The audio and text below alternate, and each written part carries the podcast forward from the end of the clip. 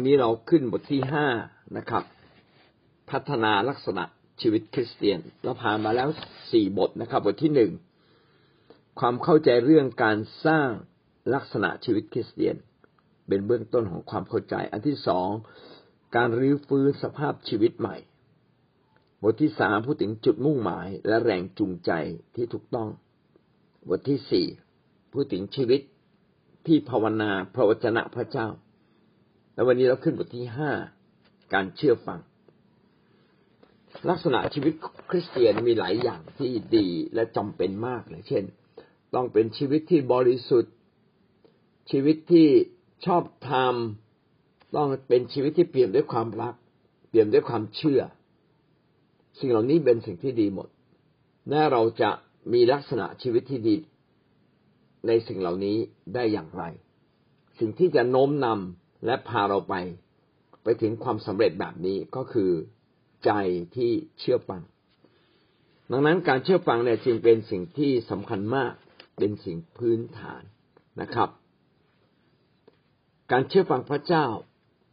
ก็จะเป็นกุญแจที่จะนำเราไปสู่ชัยชนะ เหนือความเย่อหยิ่ง โดยเฉพาะอย่างยิ่งเลยเรื่องความเย่อหยิ่งนะแล้วก็จะทำให้ชีวิตเราอ่อนน้อม นอบน้อมถ่อมใจ แล้วก็ยังช่วยทำให้เราเนี่ยเปลี่ยนแปลงลักษณะชีวิตอื่น ๆได้หมดเลย เพียงแค่การเชื่อฟัง เราจะพบเลยว่าชีวิตของเรานั้นถูกเปลี่ยนใหม่หมด ดังนั้นวันนี้เราก็จะศึกษาเรื่องการเชื่อฟัง การเชื่อฟังคืออะไร การเชื่อฟังก็คือการที่เรายินดียอมรับและปฏิบัติตาม ยอมอยู่ใต้ ยอมรับฟังจนกระทั่งถึงทำตาม อย่างนี้เรียกว่าเชื่อฟัง เชื่อฟังไม่ใช่แค่ฟัง ฟังนี่ยังไม่ใช่เชื่อฟัง ต้องเป็นตั้งใจฟังแล้วก็ปฏิบัติตาม และคนที่ตั้งใจฟังและปฏิบัติตาม ก็มักจะเป็นคนที่ยินดีถ่อมใจลง เพื่อที่จะรับฟังในสิ่งดี ๆ แล้วก็ทำตาม เชื่อฟังที่สำคัญก็คือเชื่อฟังพระเจ้า เชื่อฟังพระคัมภีร์ เชื่อฟังผู้นำเรามาดูเรื่องเนื้อหาการเชื่อฟังอันที่หนึ่งเหตุผลที่พระเจ้าอยากให้เราเป็นคนเชื่อฟัง มีเหตุผลอะไรบ้างทำไมพระเจ้าจึงอยากให้เราเป็นคนที่เชื่อฟัง มีทั้งหมดสี่ประการด้วยกัน ประการหนึ่งจุดหนึ่งมนุษย์ไม่เชื่อฟัง ทำให้เสียสิทธิในการปกครองโลกนี้ เดิมทีพระเจ้าสร้างมนุษย์มา คือสร้างอดัมเอวา พระเจ้าให้สิทธิปกครองโลกแก่อดัมเอวา แต่อดัมเอวาไม่เชื่อฟังพระเจ้า กลับไปเชื่อฟังมารก็ทำให้สิทธิ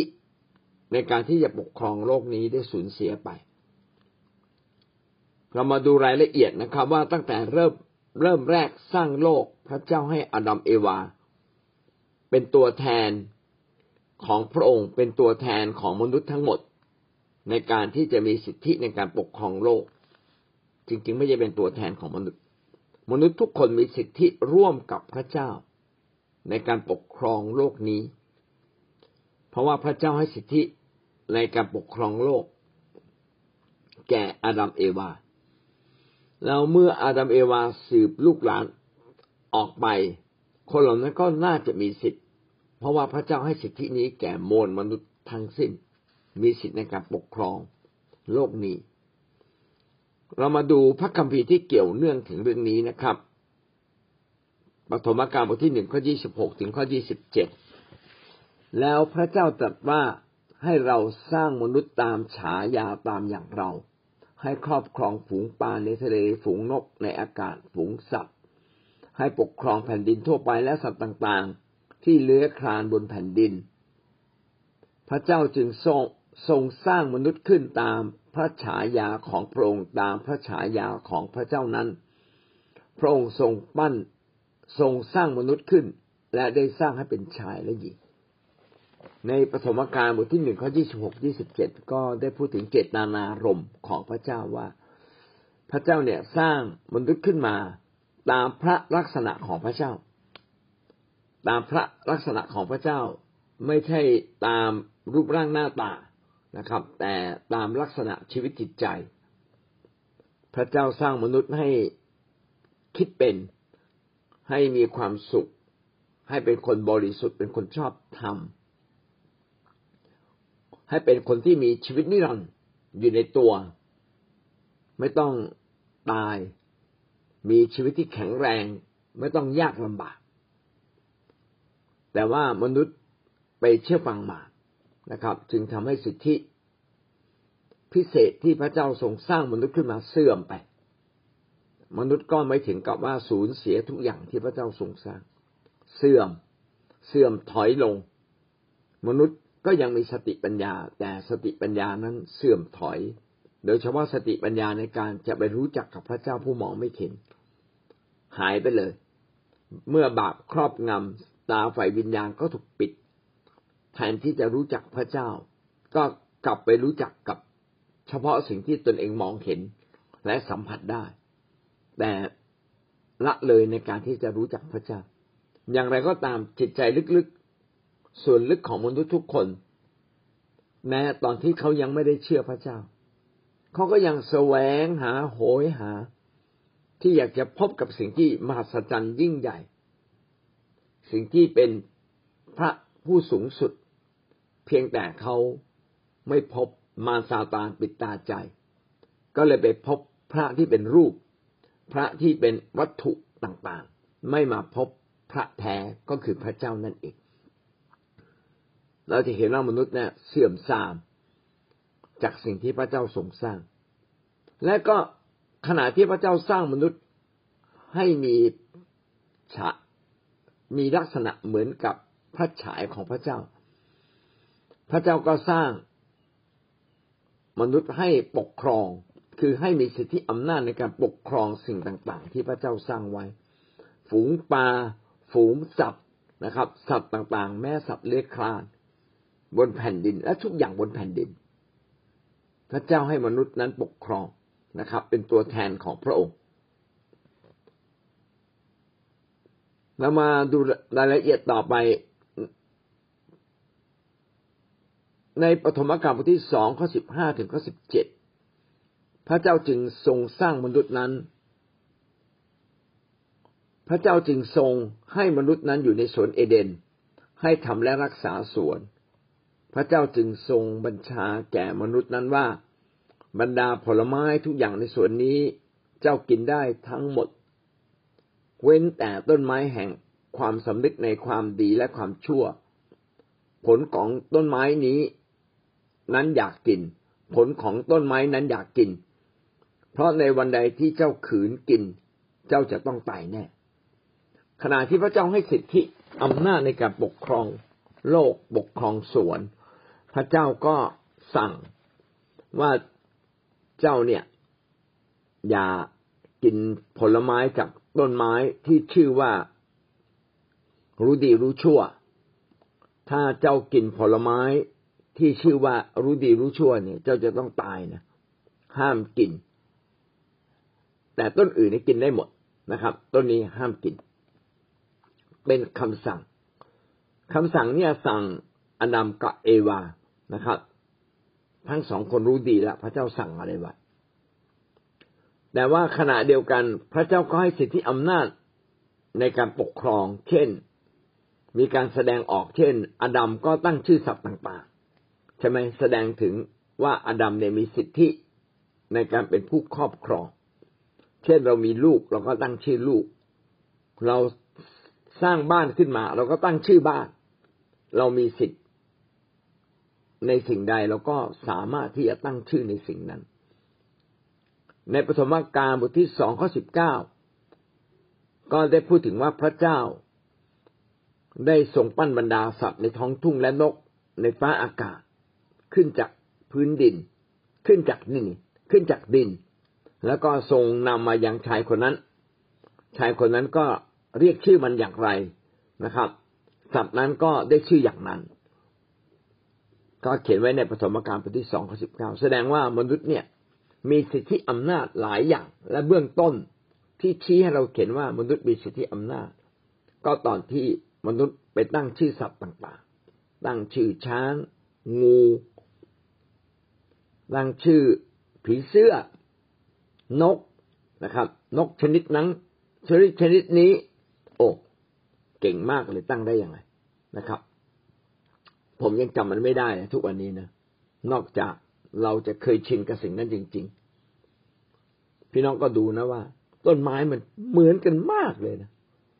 แต่ว่ามันก็มีชนิดของมัน สัตว์บางอย่างเหมือนกันมากเลย แต่ก็มีชนิดของมัน และพระเจ้าก็ให้อดัมเอวาตั้งเอาไว้ ทีนี้สิทธิอำนาจในการปกครองร่วมกับพระเจ้าหรือเป็นตัวแทนของพระเจ้าเนี่ยสูญเสียไปได้อย่างไร นะครับ สูญเสียตอนนี้ครับ ตอนที่อาดัมเอวาเนี่ยแทนที่จะเชื่อฟังพระเจ้าก็กลับไปเชื่อฟังมา ก็เลยทำให้ทำให้สิทธิอำนาจเนี่ย สูญเสียไปเพราะเชื่อฟังใคร รับฟังใครเชื่อฟังใครทำตามใคร ท่านก็เริ่มเป็นคนที่อยู่ภายใต้สิทธิอำนาจของคนนั้นไป วันนี้เราเชื่อฟังใคร เราก็อยู่ใต้สิทธิอำนาจของผู้นั้น ถ้าเราไม่เชื่อฟังแข็งขืน ก็แสดงว่าเรากำลังออกจากสิทธิอำนาจ การปกครองของคนคนนั้นนะครับ ลูกาบทที่สี่ข้อหกได้เขียนไว้ว่า แล้วมารได้ทูลพระองค์ว่าอำนาจทั้งสิ้นนี้และศักดิ์ศรีของราชอาณาจักรนั้น เราจะยกให้แก่ท่าน เพราะว่ามอบเป็นสิทธิ์ให้แก่เราแล้ว และเราปรารถนาจะให้แก่ผู้ใดก็จะให้แก่ผู้นั้น พี่น้องจำข้อพระคัมภีร์นี้ได้ไหมเป็นข้อพระคัมภีร์ที่มารพูดกับพระเยซู บอกว่าสิทธิอำนาจในโลกนี้ได้มอบถูกมอบไว้ให้แก่ซาตานเรียบร้อยแล้ว และซาตานปรารถนาจะมอบสิทธิอำนาจนี้แก่ผู้ใด ผู้นั้นก็จะได้รับสิทธิอำนาจปกครองร่วมกับมารซาตานและซาตานได้สิทธิอำนาจนี้มาจากไหนอะ เขาได้จากอาดัมเอวา เพราะว่าอาดัมเอวาไปทำบาปไปเชื่อฟังมารเพราะฉะนั้นอำนาจการปกครองที่อยู่ในมือของอาดัมเอวา ซึ่งพระเจ้าให้มา ก็ไปตกอยู่กับซาตานเพราะว่ามอบเป็นสิทธิให้แก่เราแล้ว พระเจ้านะครับ อนุญาตให้สิทธิอำนาจในการปกครองโลกนี้ตกเป็นของซาตาน นี่ก็เป็นนกลไกฝ่ายวิญญาณที่แปลกประหลาดมากนะครับ เชื่อฟังใคร ก็อยู่ภายใต้สิทธิอำนาจของผู้นั้น อยู่ภายใต้สิทธิอำนาจของผู้ใด ท่านก็จะได้รับอำนาจของผู้นั้นเข้ามาในชีวิต ท่านเชื่อฟังซาตานอำนาจของซาตานก็อยู่ในชีวิตของท่าน และท่านก็จะได้รับบางสิ่งบางอย่างจากซาตาน และผลของการเชื่อฟังซาตานก็คือความทุกข์ความยากลำบาก ความตายซาตานบอกว่า เนี่ยเราได้รับสิทธินี้มาแล้ว ใครเชื่อฟังเราเราก็จะให้สิทธินั้น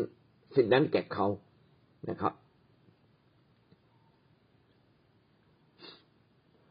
ยอห์นบทที่สิบสองข้อสาสิบเอ็ดกล่าวว่าบัดนี้ถึงเวลาที่จะพิพากษาโลกนี้แล้ว เดี๋ยวนี้เจ้าโลกจะถูกกำจัดออกไป เป็นถ้อยคำที่พระเยซูพูดว่าเจ้าโลก เจ้าโลกก็คือซาตานนะครับ เดี๋ยวนี้เจ้าโลกจะถูกกำจัดออกไป บัดนี้เป็นเวลาที่จะพิพากษาโลกนี้แล้ว พระเยซูได้พูดถึงการพิพากษาโลก ความผิดของซาตานและความผิดของมนุษย์ว่าจะต้องถูกพิพากษา และพระเยซูก็ได้ชนะซาตานแล้วที่กังเขน ถูกพิพากษาเรียบร้อยแล้วนะครับ ว่ามันจะต้องตาย เพราะว่าพระเยซูชนะมัน ปราบมันไปเรียบร้อยแล้ว ที่กังเขนทำไมถึงบอกว่าที่กังเขนพระเยซูปราบมารได้ เพราะว่าซาตานทำให้มนุษย์ในเวลานั้นคือคนยิว มาเข็นฆ่าทำลายล้าง พระเยซู แต่ความชั่วเหล่านั้นไม่สามารถชนะพระองค์ได้ พระองค์ไมิได้ถือสา แต่กลับยกโทษ ให้กับบรรดาความผิดของมนุษย์เหล่านั้น ซึ่งเป็นตัวแทนของซาตานมาจัดการกับพระองค์ พระองค์ไม่ถือสา แสดงว่าซาตานไม่มีอำนาจเหนือพระเยซูเลย ความบาปไม่มีอำนาจเหนือพระเยซู ยิ่งกว่านั้นสามวันต่อมาพระเยซูก็ฟื้น ขึ้นจากความตาย การที่พระเยซูฟื้นขึ้นจากความตาย ก็แสดงออกถึงการที่ซาตานนั้นหมดอำนาจต่อมวลมนุษย์ คือมนุษย์ทุกคนเนี่ย ตายแล้วก็ต้องไปรออยู่ในดินแดนพิเศษเพื่อรอการถูกพิพากษานะครับ ก็คือไปตกนรกเบื้องต้น เพื่อรอคอยการถูกพิพากษาใหญ่ แต่พระเยซูไม่ตาย พระองค์ฟื้นขึ้นจากความตาย การที่พระองค์ฟื้นขึ้นจากความตายแสดงว่าการปกครองของซาตานีมีรูรั่วแล้ว มนุษย์ทุกคนที่เกิดมาต้องตาย และก็ต้องไปรอการถูกพิพากษานะครับ แต่พระเยซูในฐานะที่มีเนื้อหนังแบบมนุษย์ และก็ขณะเดียวกันก็มีความเป็นพระเจ้าอยู่ในตัว พระองค์ พระองค์แม้เป็นเนื้อหนัง พระองค์ก็ไม่ตาย จริงๆ ใครที่อยู่ในเนื้อหนัง ถึงเวลาก็ต้องตายร้อยปีนี่ก็เยอะแล้วแต่ว่า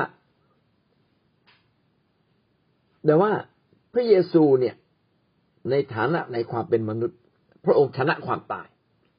อพี่น้องลองดูนะ พระเยซูชนะความบาป โดยการให้อภัยไม่ถือโทษเลย นี่ก็ชนะครั้งที่หนึ่งละ คนมาฆ่าพระองค์ พระองค์ไม่ถือโทษเลย ไม่โกรธไม่เกลียดอยากให้อภัย ต่อมาที่สองคือพระองค์เนี่ยชนะผลแห่งบาปของมวลมนุษย์ทั้งสิ้น ซึ่งตกในตัวมนุษย์ที่ต้องตาย แต่พระองค์ไม่ตาย ชนะสองอย่างเห็นไหมว่า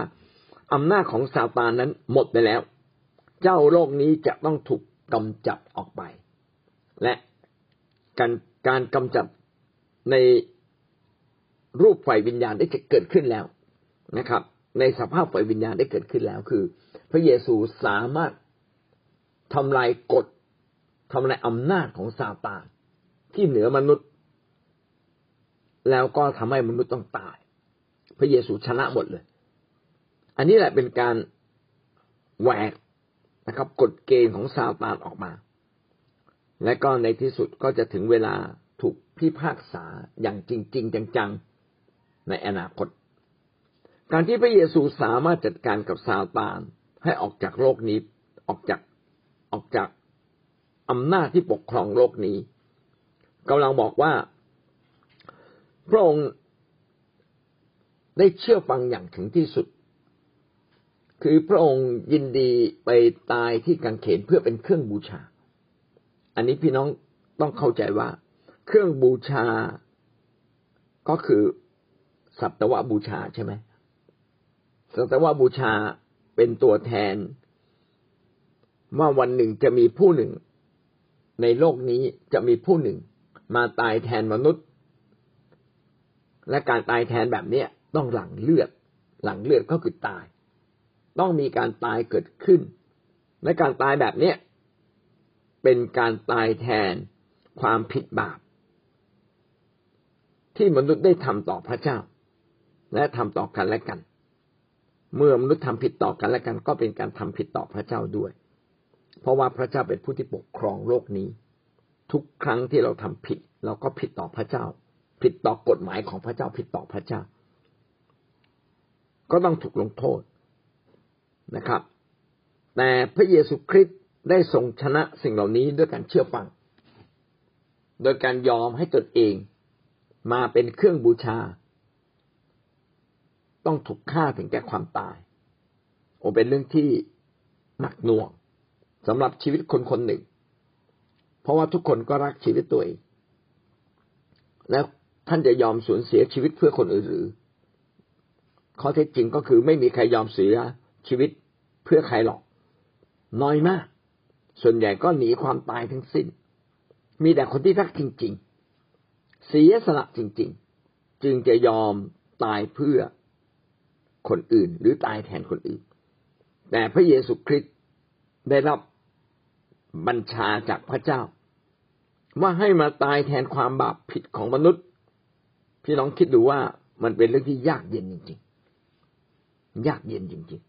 ๆ จะทำ จะมาตายเพื่อคนดีก็ยังพอทำได้นะนะตายเพื่อคนตรงใช่ไหมตายเพื่อคนดียังยังพอทำเนานะนี่ตายเพื่อคนชั่ว โอ้โหพระเยซูรับบัญชานี้มา ฉันต้องมาเกิดเป็นมนุษย์เพื่อมาตายแทนคนชั่วทั้งหมดเราต้องต้องยอมรับความบาปของมนุษย์ที่ตกมาสู่ชีวิตของพระองค์ โดยที่พระองค์ต้องไม่ตอบโต้ ไม่โต้เถียงไม่ปิปากนะครับ เป็นเหมือนแกะที่ถูกเอาไปฆ่า ผมก็เลยเข้าใจว่าแกะที่จะถูกเอาไปฆ่าเนี่ย คงจะไม่ปิปาก มันไม่รู้เรื่องจริงๆ มันก็คิดว่ามนุษย์ยังรักมันอยู่นะครับ แต่สุดท้ายมันถูกเอาไปฆ่า พระเยซูก็เป็นแกะผู้ถูกเอาไปฆ่าอย่างไม่ปริปาก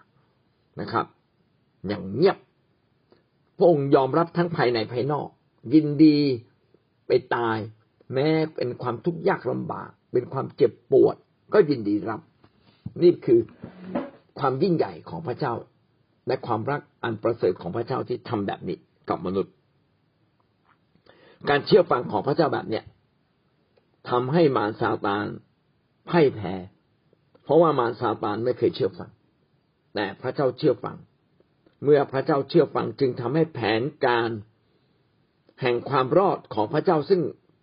จัดเตรียมไว้ตั้งแต่แรกสร้างโลก ตั้งแต่มนุษย์ล้มลงในบาปก็จัดเตรียมไว้เลยเนี่ยนี่วิธีเดียวเลย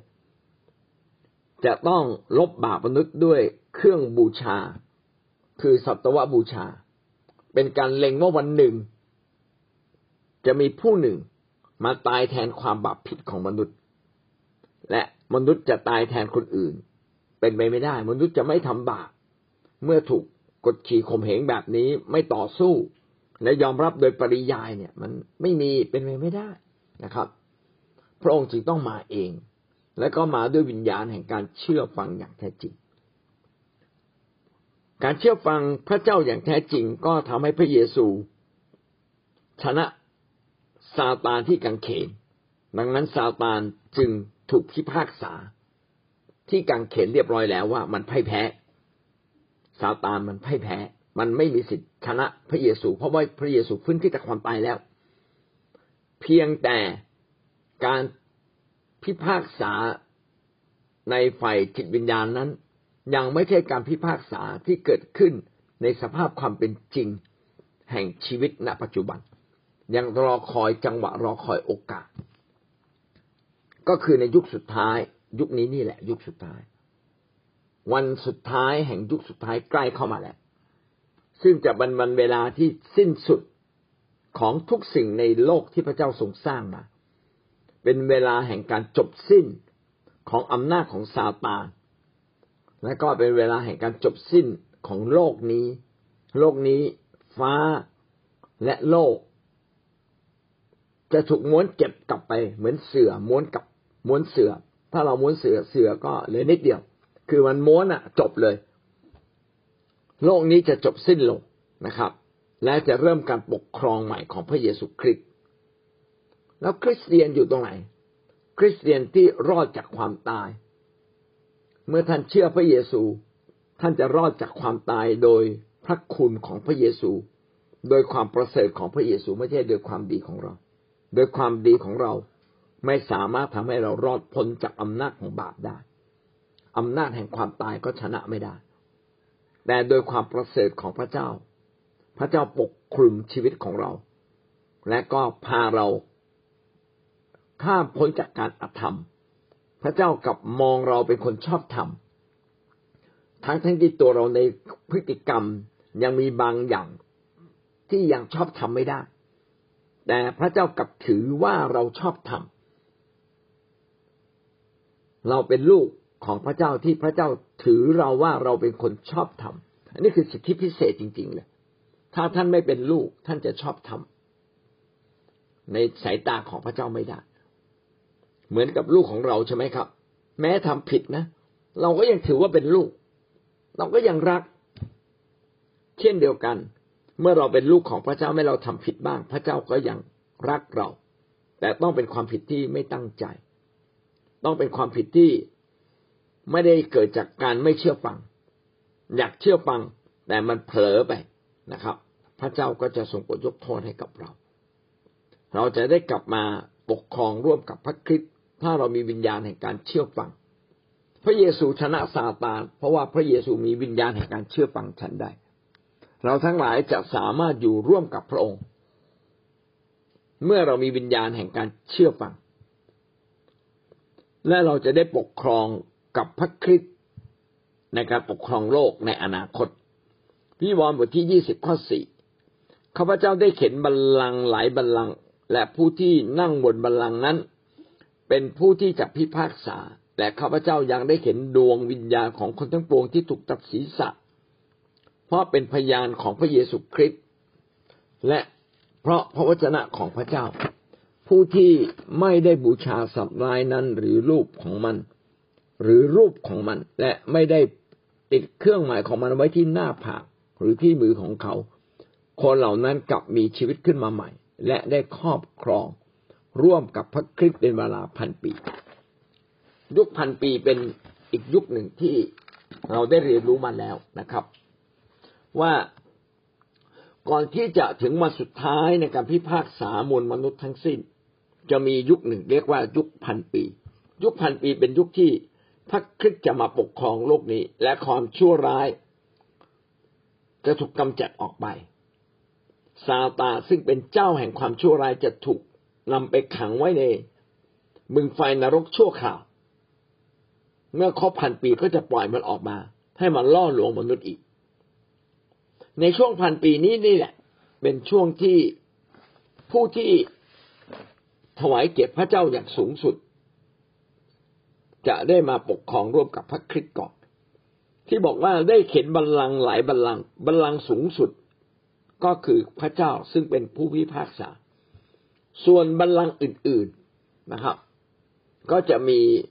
อีกน่าจะมีอีกยี่สิบสี่บัลลังก์อย่างน้อยนะครับ ซึ่งเป็นในพระคัมภีร์เขียนไว้ว่าเป็นผู้อาวุโสใช่ไหมยี่สิบสี่คน ไม่รู้เป็นใครผู้โอโสยี่สิบผู้อาวุโสที่สิบสี่คนเนี่ย ก็คือผู้ที่เป็นตัวแทนของพระเจ้าในแผ่นดินโลกนี้ ในการรับใช้พระเจ้า เช่น อาจจะมีโมเสสมีอับราฮัม ในยุคพระคัมภีร์เดิม ในยุคพระคัมภีร์ใหม่ก็น่าจะมีอัครทูตสิบสองคนนั้น ซึ่งรวมเป็นยี่สิบสี่นอกจากนี้ยังมีใครอีก ในที่นี้ก็ได้พูดถึงว่า คนทั้งปวงที่ถูกตัดศีรษะ คนที่ยินดีเสียสละชีวิตไม่กลัวตาย ในการเป็นพยานเรื่องของพระเยซู ในการบอกความจริงข่าวประเสริฐให้แก่คน และคนเหล่านี้แม้ตายไป เขาจะได้รับเกียรติสูงสุด ดังนั้นคนที่ยอมตายเพื่อพระคริสต์จะได้รับเกียรติสูงสุด ในวันที่พระเจ้ามาปกครองโลกนี้ ฉากแรกก็คือในยุคพันปี ในยุคพันปี จะมีผู้ที่ได้รับเกียรติสูงสุดมาปกครองแผ่นดินโลกร่วมกับพระเยซูก่อน เป็นเวลาหนึ่งพันปี เป็นใครก็ไม่รู้ แต่คนเหล่านั้นมีลักษณะพิเศษอย่างนี้ คือยินดีตายเพื่อเห็นแก่พระนามของพระองค์เห็นแก่ข่าวประเสริฐของพระองค์เขาจะได้รับเกียรติให้ฟื้นขึ้นมาก่อนและปกครองร่วมกับพระเยซูนะครับ อันนี้ก็เป็นเล่าถึงสิทธิของมนุษย์ที่มีสิทธิอำนาจในการปกครอง แต่ว่าต้องสูญเสียให้มานไป และเราจะมีสิทธิอำนาจในการปกครองร่วมกับพระคริสต์อีก อย่างน้อยที่พระคำเขียนในที่นี้คือในช่วงหนึ่งพันปี และก็จะปกครองร่วมกับพระคริสต์ในโอกาสข้างหน้าแต่จะปกครองแบบไหนไม่ทราบร่วมปกครองนะครับ เหมือนกับว่าเราร่วมปกครองกับรัฐบาลบางคนเป็นผู้ใหญ่บ้าน บางคนเป็นกำนันนะครับ บางคนเป็นสอทอสอสอร่วมปกครองนะครับ วันที่พระเจ้าปกครองในแผ่นดินสวรรค์ ก็คงจะมีพวกเรานี่แหละ ที่จะไปร่วมปกครองกับพระองค์ในการปกครองโลกใหม่นะครับ การที่เราสามารถมาร่วมกับพระคริสต์ในการปกครองโลกใหม่ ก็เพราะว่าเรายินดีเชื่อฟัง เหมือนอย่างที่พระเยซูคริสต์ เชื่อฟังพระเจ้าจนถึงแก่ความตาย พระองค์ก็ได้รับสิทธิ์ในการเอาชนะมารซาตานได้ ชนะความตายได้ ชนะอำนาจของบาปได้ ชนะอำนาจของซาตานได้ เพราะว่าพระองค์เชื่อฟัง เราเช่นทั้งหลายก็เช่นเดียวกัน เมื่อเราเชื่อฟังพระเจ้า เหมือนกับเราเชื่อฟังพระเหมือนกับที่พระคิดเชื่อฟังพระเจ้า พี่น้องก็จะได้รับสิทธิอำนาจในการปกครองร่วมกับพระองค์ พวกเราจะปกครองผู้อื่น เราจำเป็นต้องอยู่ภายใต้อำนาจของการปกครองของพระเจ้าเสียก่อน เราต้องยินดีเชื่อฟังเสียก่อน นี่คือประการที่หนึ่ง